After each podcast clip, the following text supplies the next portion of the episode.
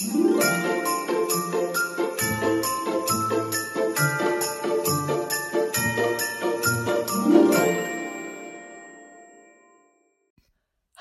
und herzlich willkommen zu unserer siebten und letzten Folge von unseren Kakaogeschichten im Advent. Was? Heute ist schon die letzte Folge?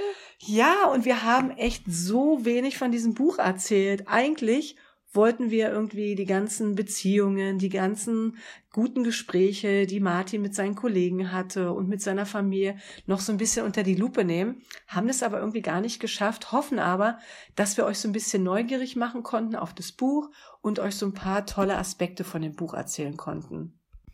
Ja, die Zeit rast ja auch. Es ist ja schon fast Weihnachten. Andrea, bist du denn eigentlich schon in Weihnachtsstimmung? Ja, auf jeden Fall. Und ich glaube, dadurch, dass wir jetzt durch Corona einfach viel mehr zu Hause sind, konnte man an manchen Punkten vielleicht auch so ein bisschen mehr zusammensitzen oder ja mehr mit ins mehr ins Gespräch kommen, wo sonst vielleicht jeder unterwegs wäre, Geschenke zu kaufen oder auf dem Weihnachtsmarkt zu sein. Vielleicht habt ihr das ja so ein bisschen nutzen können. Vielleicht seid ihr aber auch alleine zu Hause und fand, findet die Adventszeit gerade ganz, ganz schwierig.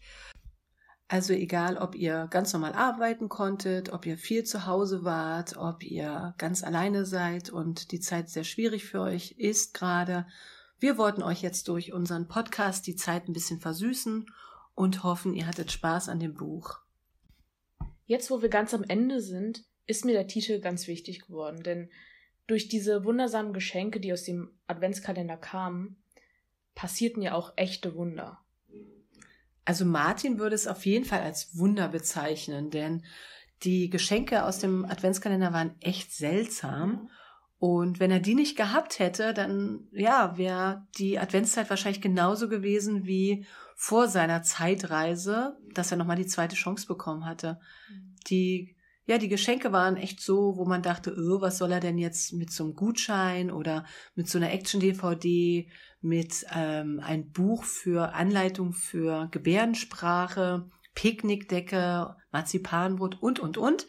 Aber jedes Mal kam dann irgendwie was Gutes bei raus. Ein Gespräch mit seinen Kindern oder ein toller Ehetag mit seiner Frau. Also es hat sich schon für ihn gelohnt, dass er die Sachen dann immer bei sich hatte und zum Einsatz gebracht hat. Aber wie geht das Buch jetzt aus?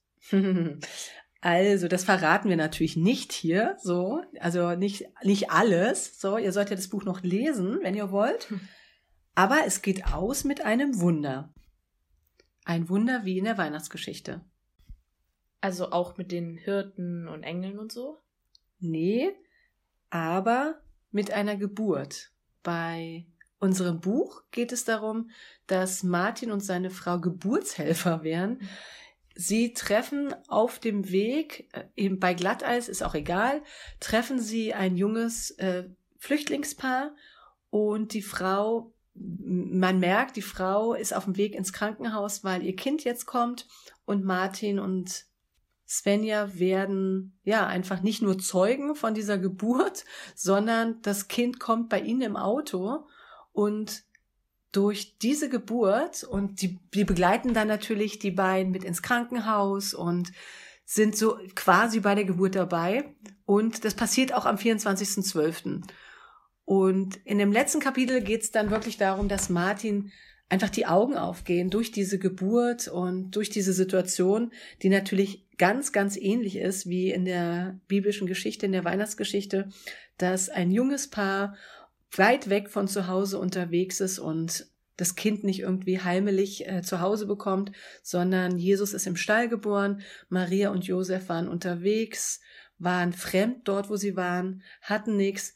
Und Martin wird so bewusst in dieser Situation, dass, dass Gott ganz klein geworden ist, dass Gott ja Mensch geworden ist, um uns zu begegnen und dass Gott zu uns sagt in jeder Situation, in der wir uns befinden, auch jetzt gerade in dieser besonderen Zeit, in, bei diesem besonderen Weihnachten, dass, dass Gott sagt, hey, ich bin da. Ich bin da in dem ganzen Chaos, hab keine Furcht, vertraue mir. Und ja, das wird Martin so bewusst.